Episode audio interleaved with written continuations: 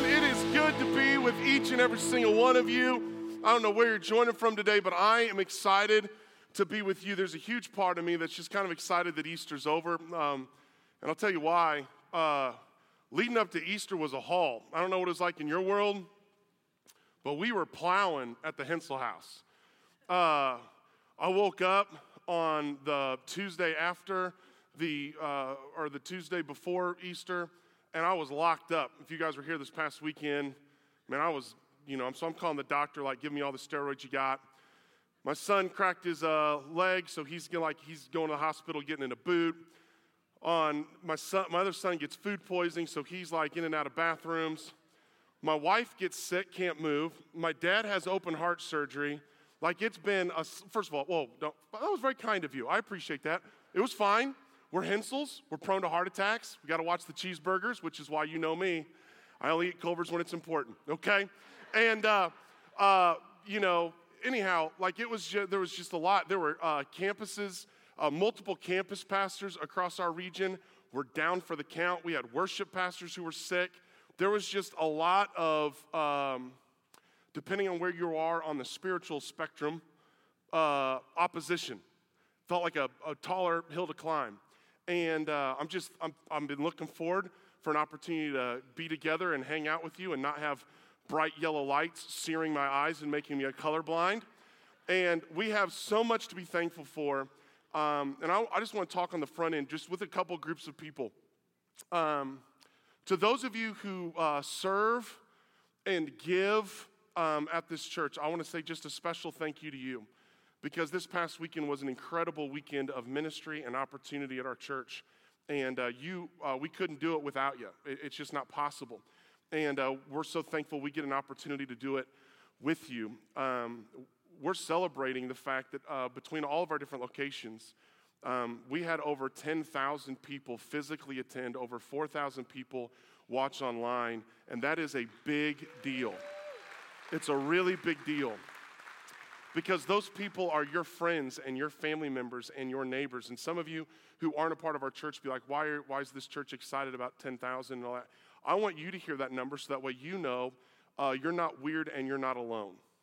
That there are a lot of people who are turning to God and asking questions and trying to figure out their faith. Um, one of the things that Satan can do is he can try to isolate you and think that you're like the only nut job. And what I want you to realize is there's actually people all across this region who are uh, trying to seek out and follow God and figure out what that looks like in their life. We had 21 baptisms, some of them were spontaneous. Uh, you just saw that baptism video while we were singing. And we, oh my goodness, we need to never take that for granted that every single week we're seeing people's lives changed. Um, you know, you see it for six seconds, but you don't know how many prayers were prayed, how many uh, conversations were had, how many uh, tears were shed leading into that six seconds that you get to see. I grew up in a church where if we saw that many baptisms in a decade, we would have been feeling like we were in revival. And I just don't ever want to be a church, and you guys, you know, you're a part of this, so this isn't just me, that ever takes moments like that for granted. Um, so, that being said, um, there's probably some of you who, are, who just came back you're like, you know what? I went to church on Easter. That was fun. And you know what? I'll come back because I'm, you know, I'm, I'm, I'm bored this weekend. And I want you to know we're so glad that you're here. And I want to let you know uh, we have incredible ministries at this church. And one of the incredible ministries we have is our kids ministry, our 0 to 18 ministry. We call it This Gen. And if you, uh, I want to encourage you to try and get connected to that ministry. It's going to be really good for your child's spiritual development.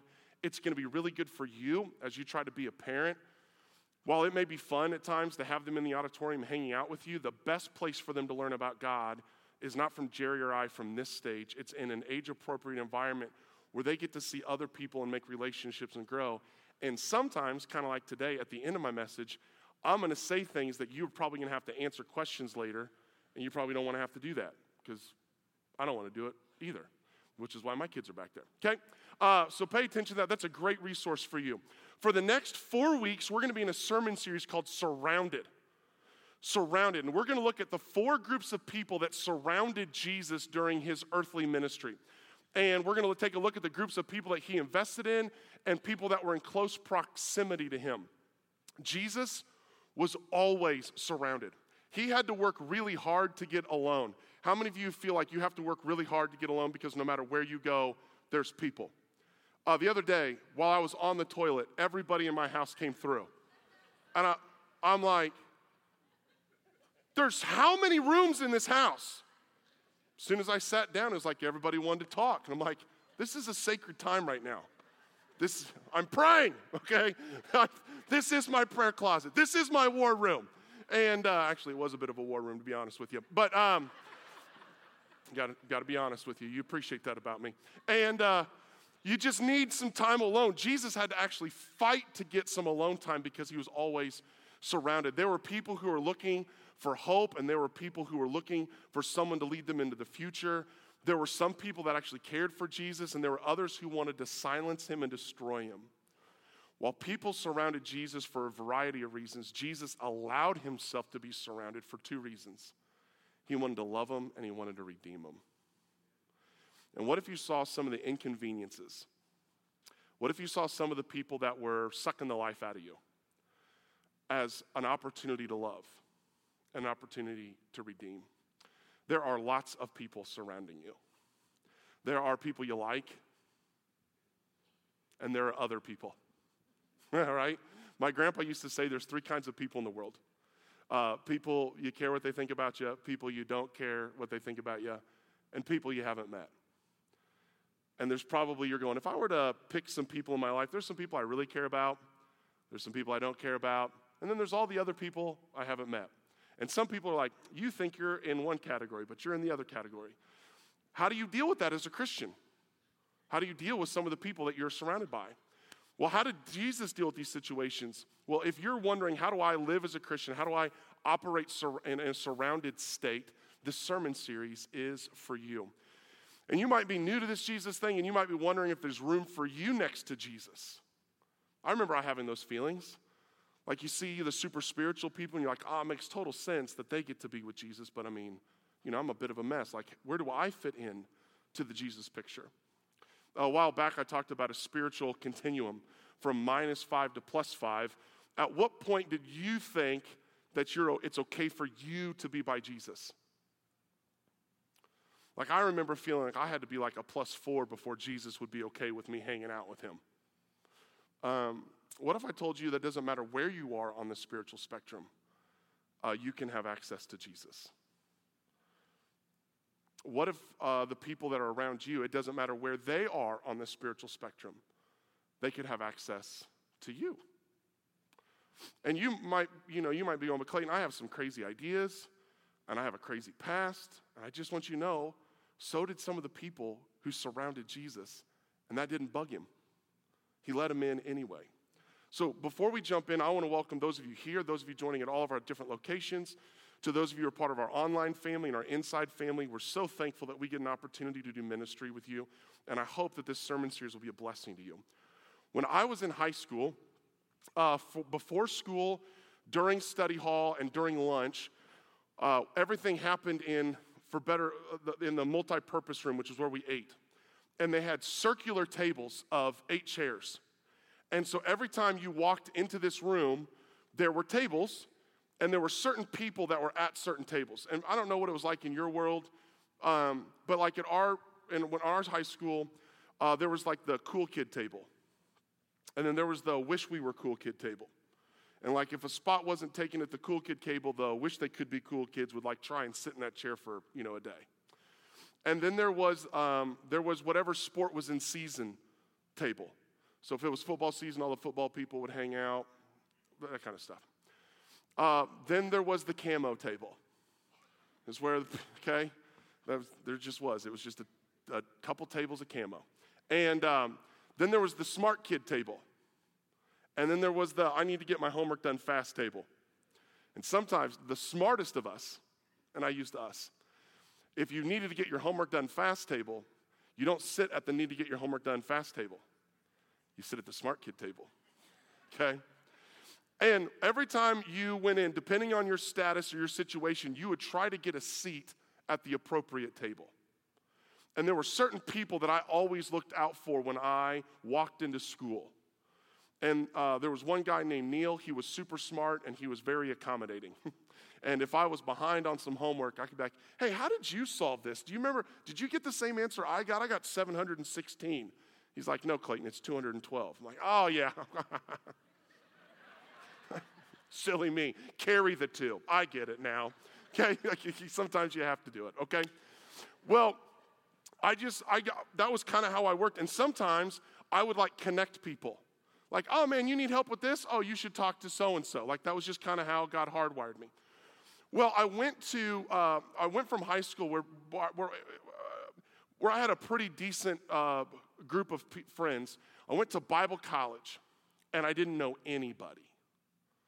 I hadn't even been to the school when I got dropped off, and my parents dropped me off without a vehicle.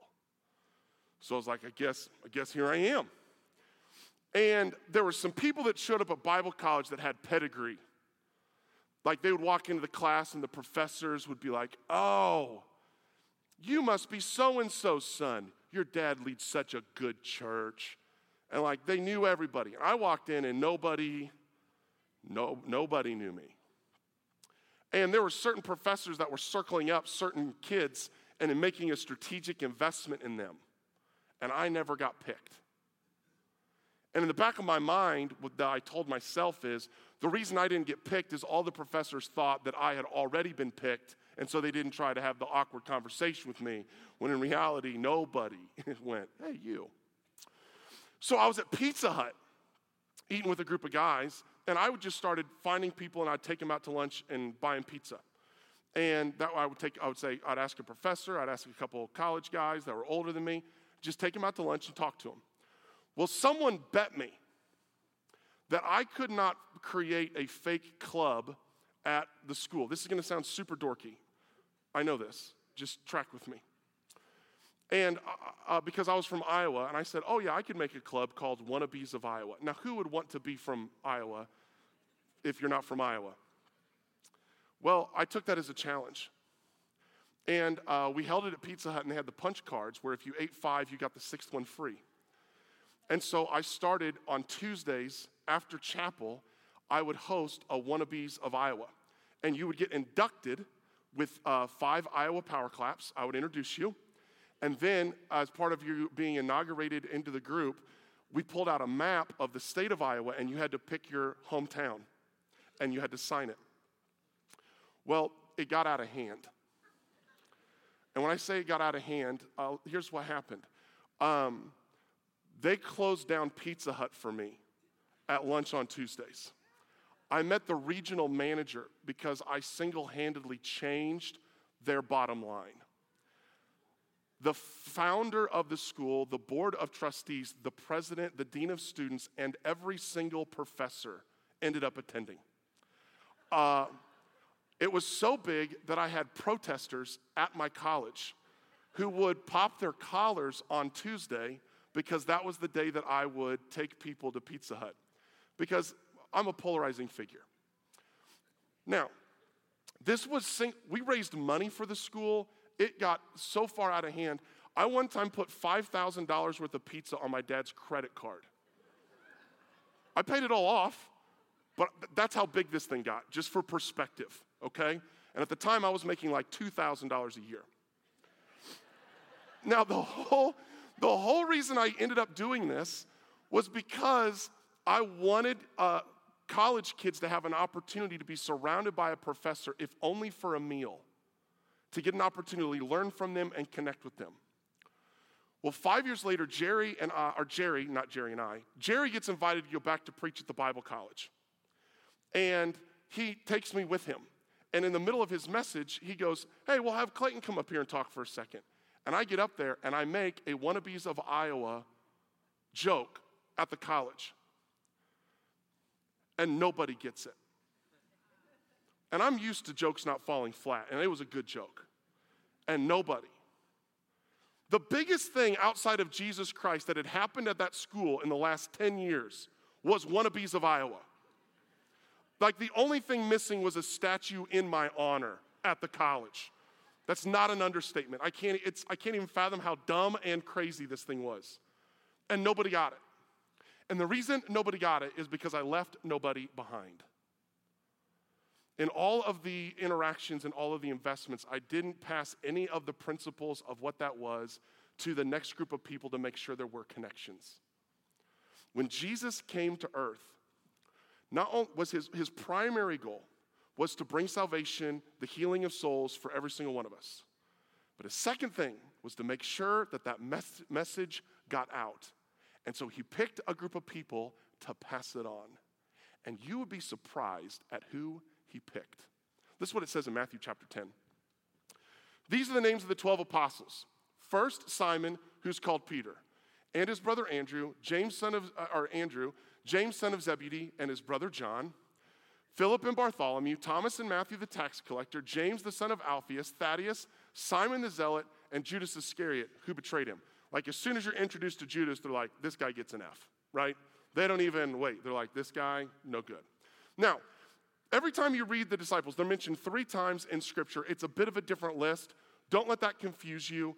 Uh, because they were written to different audiences and by different authors, uh, you know how some of you, you know, you, I don't want to do this because it'll get weird, but you have a name, but you go by something else? Whether it's your nickname or, uh, you know, someone forwarding your name. Like, I don't ever go by Clay. If you call me Clay, I'm like, there are a lot of great churches in town. Like, that's just, you should pick one because you're to love it there. Like, now there's other people that love the name Clay. Totally fine. I'm just a Clayton. My parents gave me seven letters in my name. We're to use all seven of them, all right? And you might have your own thing. That's when you're reading through scriptures. Don't go, I don't understand why these things don't mix. Don't, don't get tripped up by that. Now, here is what these, uh, here's what these names are. And I want to walk you through some of these guys. And some of them you know, some of them you don't. So here's uh, Simon, uh, who Jesus changed his name to Peter. Jesus gives out nicknames. You kind of like that about him. He's kind of like that. He's got a cool uncle flavor to him, right? He's like, ah, I'm to call you. I'm to call you Peter. Uh, he's the one who walked on water. He's the one who opened his mouth before he knew what he should have said. You guys all, you know, some of you married that guy, right? Check this out. He's got a brother uh, named uh, Andrew. It was at Peter's mother in law's house that uh, the guys ripped open the roof and lowered the paralyzed man on the mat. That's kind of cool. Because if you were ever going to do something to your mother in law, that's the thing you want to do, right? Like, baby, it's Jesus. You know what I mean? So you can't get mad at me because it's him. But you're like, you're going to want to fix that roof. Okay? Now there's Andrew. Here's the crazy thing about Andrew Jesus picks an inner three. He picks Peter, James, and John. He doesn't pick Andrew. But you know what's super cool about Andrew? Every time Andrew's mentioned in Scripture, he's doing one thing bringing people to Jesus. How cool is Andrew? Uh, here's one of them. Uh, some, some Greeks come, some Gentiles, some people who wouldn't have been welcomed into the circle, and they have questions about faith. They go to Philip. Philip doesn't feel comfortable talking to Jesus about it, so Philip goes to Andrew. And Andrew takes the questions to Jesus. Uh, you know who else Andrew introduces to Jesus? Peter. You know who else Philip introduces to Jesus? A little boy with five loaves and two fish. Man, if you wanted to be a church that like reached people, we've got to have some Andrews. That like they're just always bringing people to Jesus. You're like my favorite group of people at our church. Like every time you show up, you're bringing a new friend. Like that's just your heart. You can't go to the gas station, you can't eat at a Mexican restaurant, you can't get a pedicure without going, hey, do you want to come and sit with me? And listen, our church at all of our locations, we've got to have some Andrews. Then you have James and John. These are the sons of Zebedee. Jesus gives them a nickname. He calls them the sons of thunder, which of all the nicknames is bad to the bone, right? Like we, we are getting too weak with our nicknames. Yeah, this is Clayton. We call him Thunder. I, come on, man. We've been naming biceps. We should have been naming other people. These guys are prideful, they're arrogant, and they're hot headed. These are the guys who, uh, who uh, you would have maybe told your kids to steer clear of. And Jesus is like, Yeah, you can roll with me. Chances are these guys were his cousins, which makes it even cooler. Of course, he gave him his nicknames because he's been playing kickball with them and knows what it's like when they get out. And they're like, they get in a fight, and Jesus is like, You guys are pretty thunderous. Sons of, son, sons of thunder. Then you have Philip. Then you have Bartholomew. Then you have Thaddeus. You have Judas Iscariot, which we've already know about him. He messes it up. You got, uh, you got Thomas, also known as Didymus, which means he's nicknamed the twin. I don't know if he has a twin brother or not, but the Bible tells us that's, hey, he's also known as Didymus, the twin, which is cool because it makes you wonder this isn't super spiritual. If he had a twin, was it identical? And if they were identical, do you ever wonder if, like Thomas and Timmy, switched spots with Jesus and they had gotten away with it their whole life? And then Jesus walks in. Timmy, what are you doing here? oh, I'm Thomas. I made you, man. Quit doing that with me. Get out, okay? Anyhow, this is not spiritual. We'll get to the spiritual stuff. Uh, here's, uh, here's Thomas. And uh, he was famous for struggling to believe after Jesus' crucifixion. And I got to be honest with you, I'm not one of those guys who likes to call him Doubting Thomas because that's a pile of, that's a pile of poo. And I'll tell you why. Um, do you want to be nicknamed by your struggle? Yeah, I didn't think so. I mean, I'm not saying it's bad if we do, but I'm just saying this guy was a really good dude who did really good things, and we just want to check out. But check out what happens after John chapter or John chapter 20. Now, Thomas, also known as Didymus, one of the twelve, was not with the disciples when Jesus came. So pause. All the other guys got to see that Jesus was alive. And so they've been able to get their heads around the fact that there's a resurrected Jesus. But he wasn't there. Now, you tell me what you would do if your wife came home and said, You remember the dog that died? That we buried, put six feet under? I saw him running around chasing the cat today.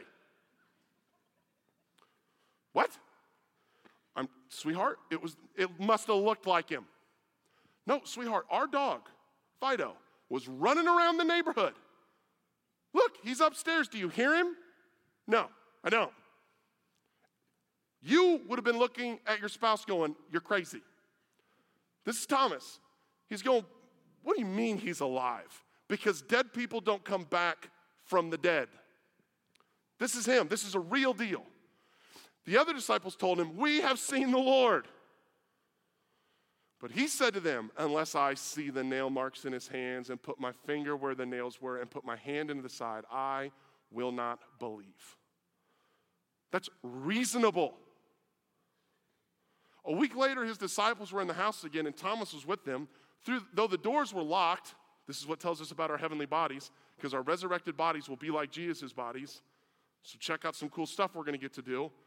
Even though the doors were locked, Jesus came and stood among them and said, Peace be with you. So he's walking through walls, just showing up, which means we're going to have some, a lot of fun when we, get, when, we, when we get our resurrected bodies. Then he said to Thomas, so he shows up, Peace be with you. Thomas, Heard you had some questions. Can I see your finger?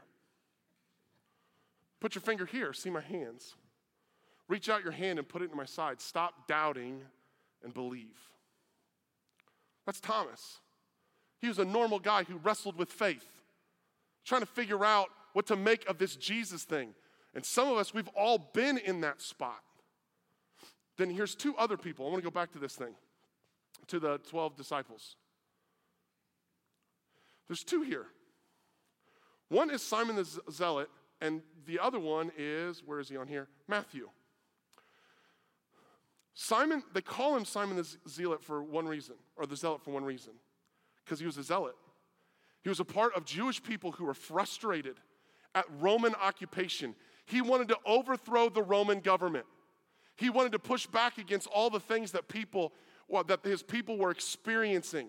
He was a rabble rouser. He was the guy who was meeting late at night, trying to come up with plans on how to overthrow the government. We know people like this. This is him. And then you have Matthew, also known as Levi, the tax collector. Well, Matthew would have been the sellout in the group. Matthew is the guy that when Rome came to town, said, I'll collect taxes for Rome. And so he goes to all of his hometown friends and he is taking money from them. And the way Matthew makes his money is he skims off the top. And he is the one who is channeling the money to Rome that is oppressing his friends. So in Jesus' circle, you have a guy who wants to overthrow Rome and a guy who is funding it. What was that campfire like? If you were to pull up into Jesus' house and see the vehicles parked outside for his small group, you'd have had bumper stickers on both sides of the aisle.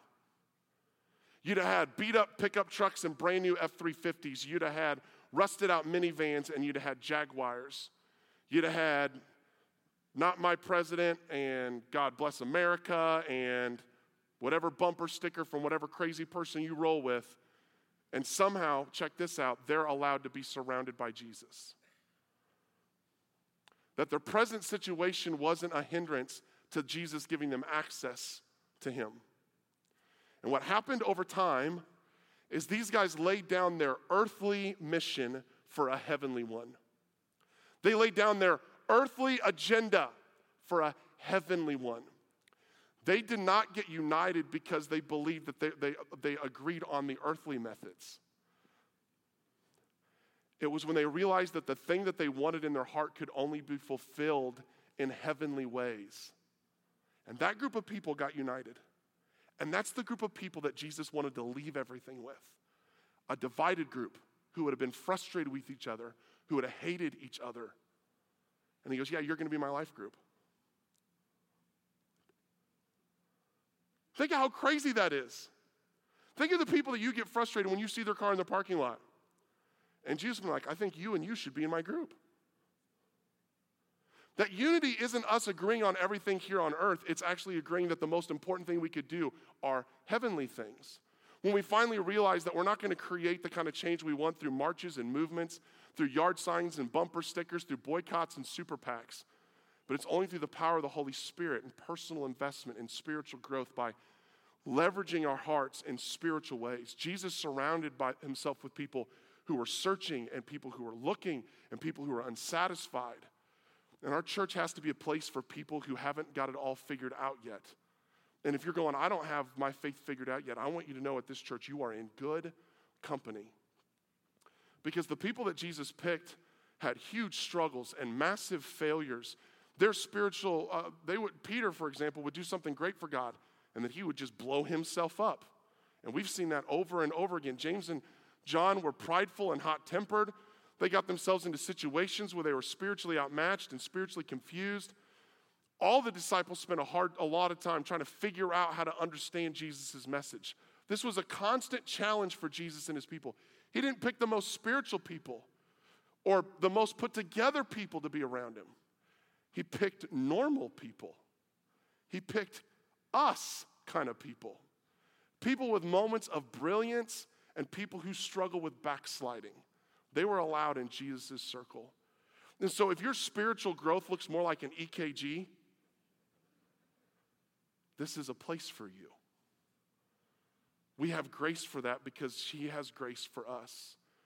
One of the most encouraging characteristics about the group of people that surrounded Jesus is that they had questions and doubts. The church should be a place with people who are questioning their faith and have doubts about their faith. Because Jesus had people close to him who struggled in really big ways. I already read about Thomas, right? Here's a verse that doesn't get preached nearly enough when people struggle with doubts. Look what it says in Matthew chapter 28.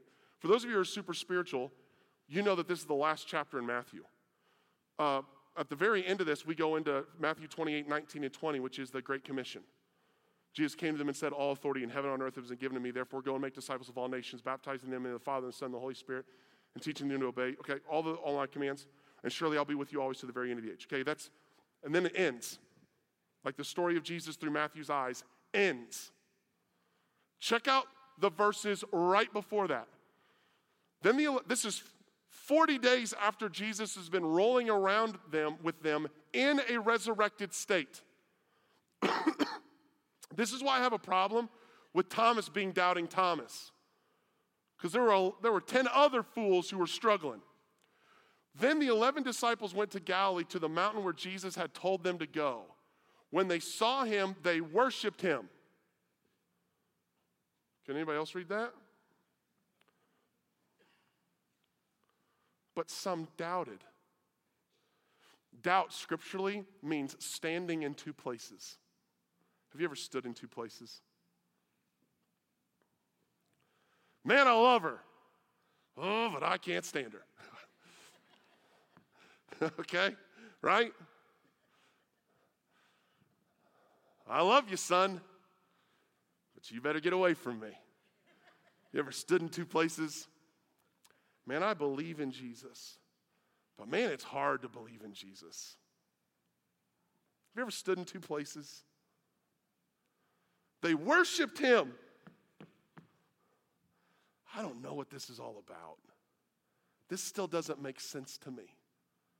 It's not just Thomas, there's a whole crew of people after spending 40 days with the resurrected Jesus who still had questions. And I want this to be a place for people who have questions. So I want your help. Uh, we've got a QR code, and I'm going to go through this super fast. But if you don't do it now, make sure you do it before you leave. But if you click on that QR code, it's going to take you to uh, a, a Linktree, and there's a spot on there that says Sermon Survey. Okay? Here's how you're going to help me out. You're going to want to do this. If you miss out, you're going to hate church forever. Ready? Go to the next slide. I want you to let me know where you have questions, and I want to preach sermons that address them. I want to help you with your questions.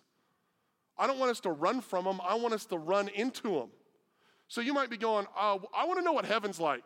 That's interesting to me. Or I want to know what, what God has a plan for my life. Or I want to know how to share my faith with my friends because they matter to me. Or I'm, I'm dealing with difficult people. Or uh, I want to have a better marriage because the one I got stinks, but I, I think I should, you know, figure out how to fix it instead of leave it.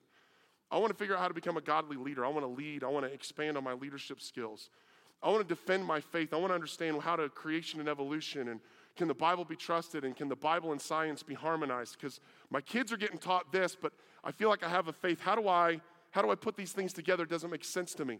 Then you could pick something else. You'd be like, I want I want information on Clayton's fashion. Like, I want to hear how he gets that fly.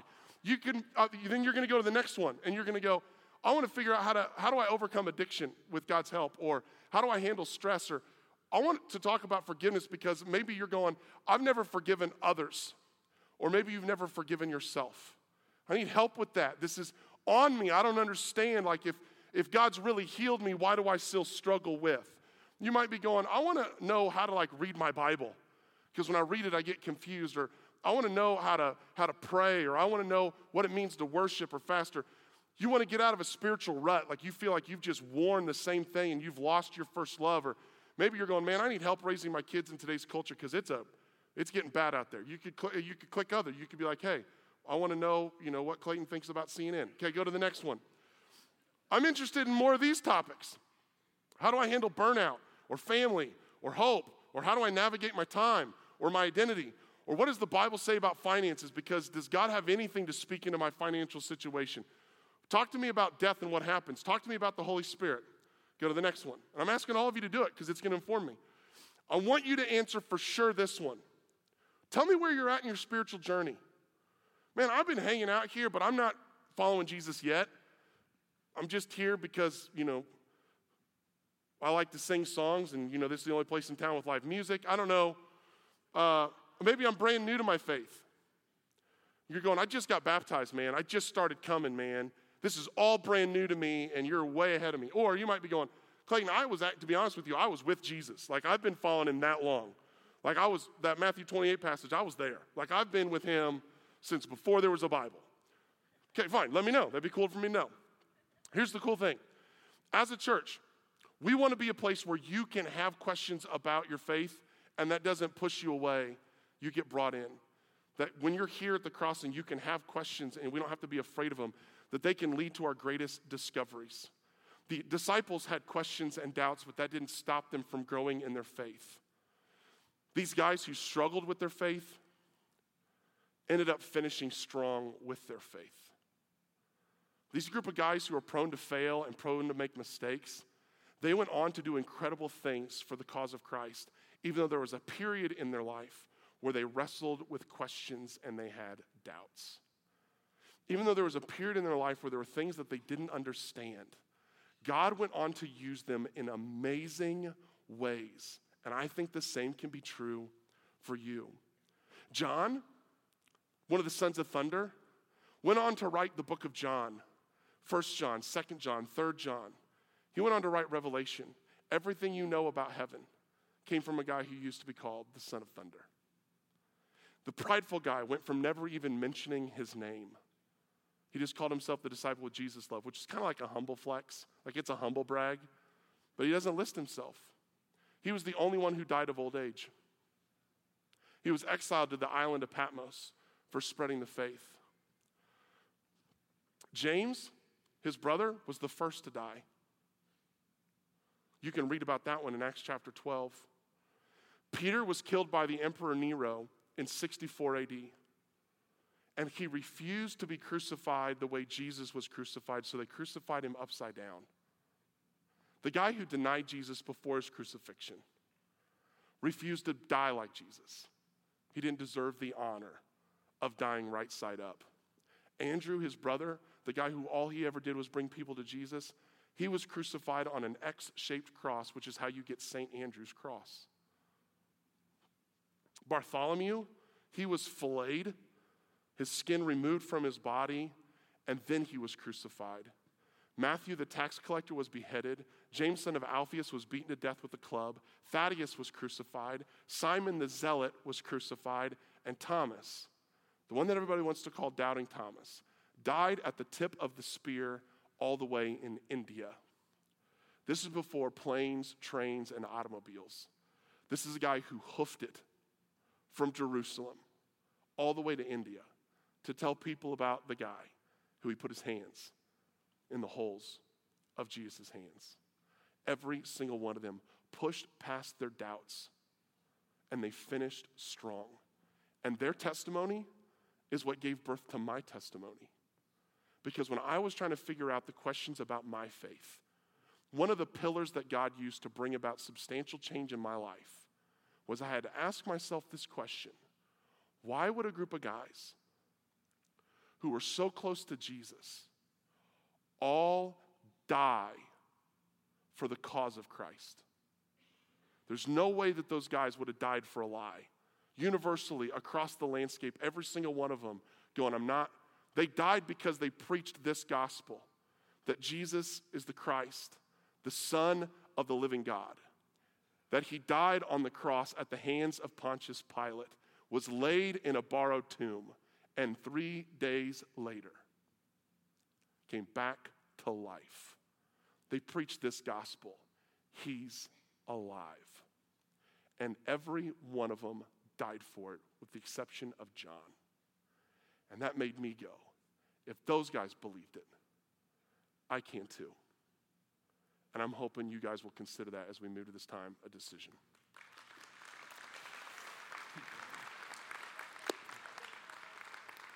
I went long, so I got to be quick, okay? Sorry about that. Uh, I want to talk to three groups of people, real quick. Uh, group number one, you're struggling with your faith. You don't believe yet. You're still trying to figure it out. You don't know.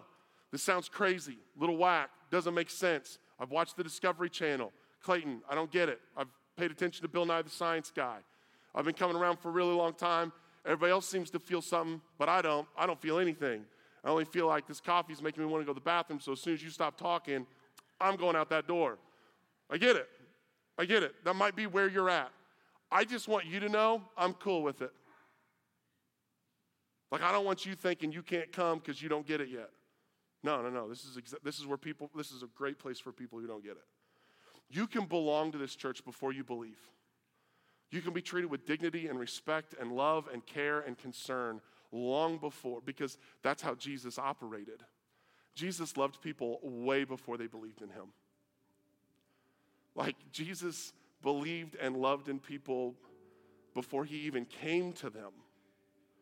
And if we're going to be a church that loves like Jesus, that is the hands and feet of Jesus, that's how we got to be. So listen, you are totally welcome here. wherever you're at on the spiritual spectrum. This is a place for you. But if you're going, you know what, I've been coming here long enough, and I feel like God's asking me to do something, it's time for you to start. You might be going, man, I've heard it for a long time. I've seen it for a long time. I've watched other people experience it for a long time, but it's never been my time. Well, maybe you need to take a step and actually ask some of those questions because you've been writing yourself excuses for a really long time. Like, I would say yes to Jesus, but I just don't. Well, what step are you taking to solve the just don't? Thomas was at least honest. Man, I'll believe, but I got to touch some holes first. Like, what's your thing? I got to meet with somebody because I got some questions that need answers. Hear me? Can I do this in a loving way? Ask the question. Like the question's not going away. Ask it. What's the worst thing that can happen? Ask it. Talk to somebody who brought you. Talk to a pastor. Fill out a connection card. Ask it. Because it's not doing you any good to have the question in your head. Ask it. And maybe you, that's what you want to do is you have questions about what it means to start a relationship with Jesus in just a few moments. There's going to be people over by the baptistry and they'd love to answer some of those questions or at least give you a place to ask it. A third group of people in here. We got to finish strong. We got to finish strong. It's not about how you start, it's about how you finish. But you can't finish if you don't start. Some of you, you've been following Jesus for a really long time. I'm just going to say this just gently, like a big smile on my face. Like, are you surrounding yourself with the people that you should be surrounding yourself with to help them grow in their relationship with Jesus? Uh, when the, that group of 12 are introduced, they're introduced as disciples, people who learned from God. Uh, the Greek word there is mathetes. If you have a, someone named Matthew, that word comes from the word disciple, to learn from Jesus. They are originally listed as disciples, people who sat under, learned from, instructed by Jesus. That's how they're introduced. But that's not how they're introduced at the end of all of those books. Do you know how they're listed at the end of all those books, Bible scholars?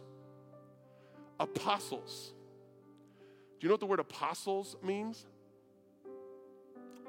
It doesn't mean old and gray with an attitude. It doesn't mean uh, rich and opinionated. It doesn't mean ruggedly handsome with a beard. It doesn't mean, I'm, I'm, just, I'm just saying, it doesn't mean those things. It means sent, commissioned, on a mission, sent by God. They started off learning from God and then they were sent by God.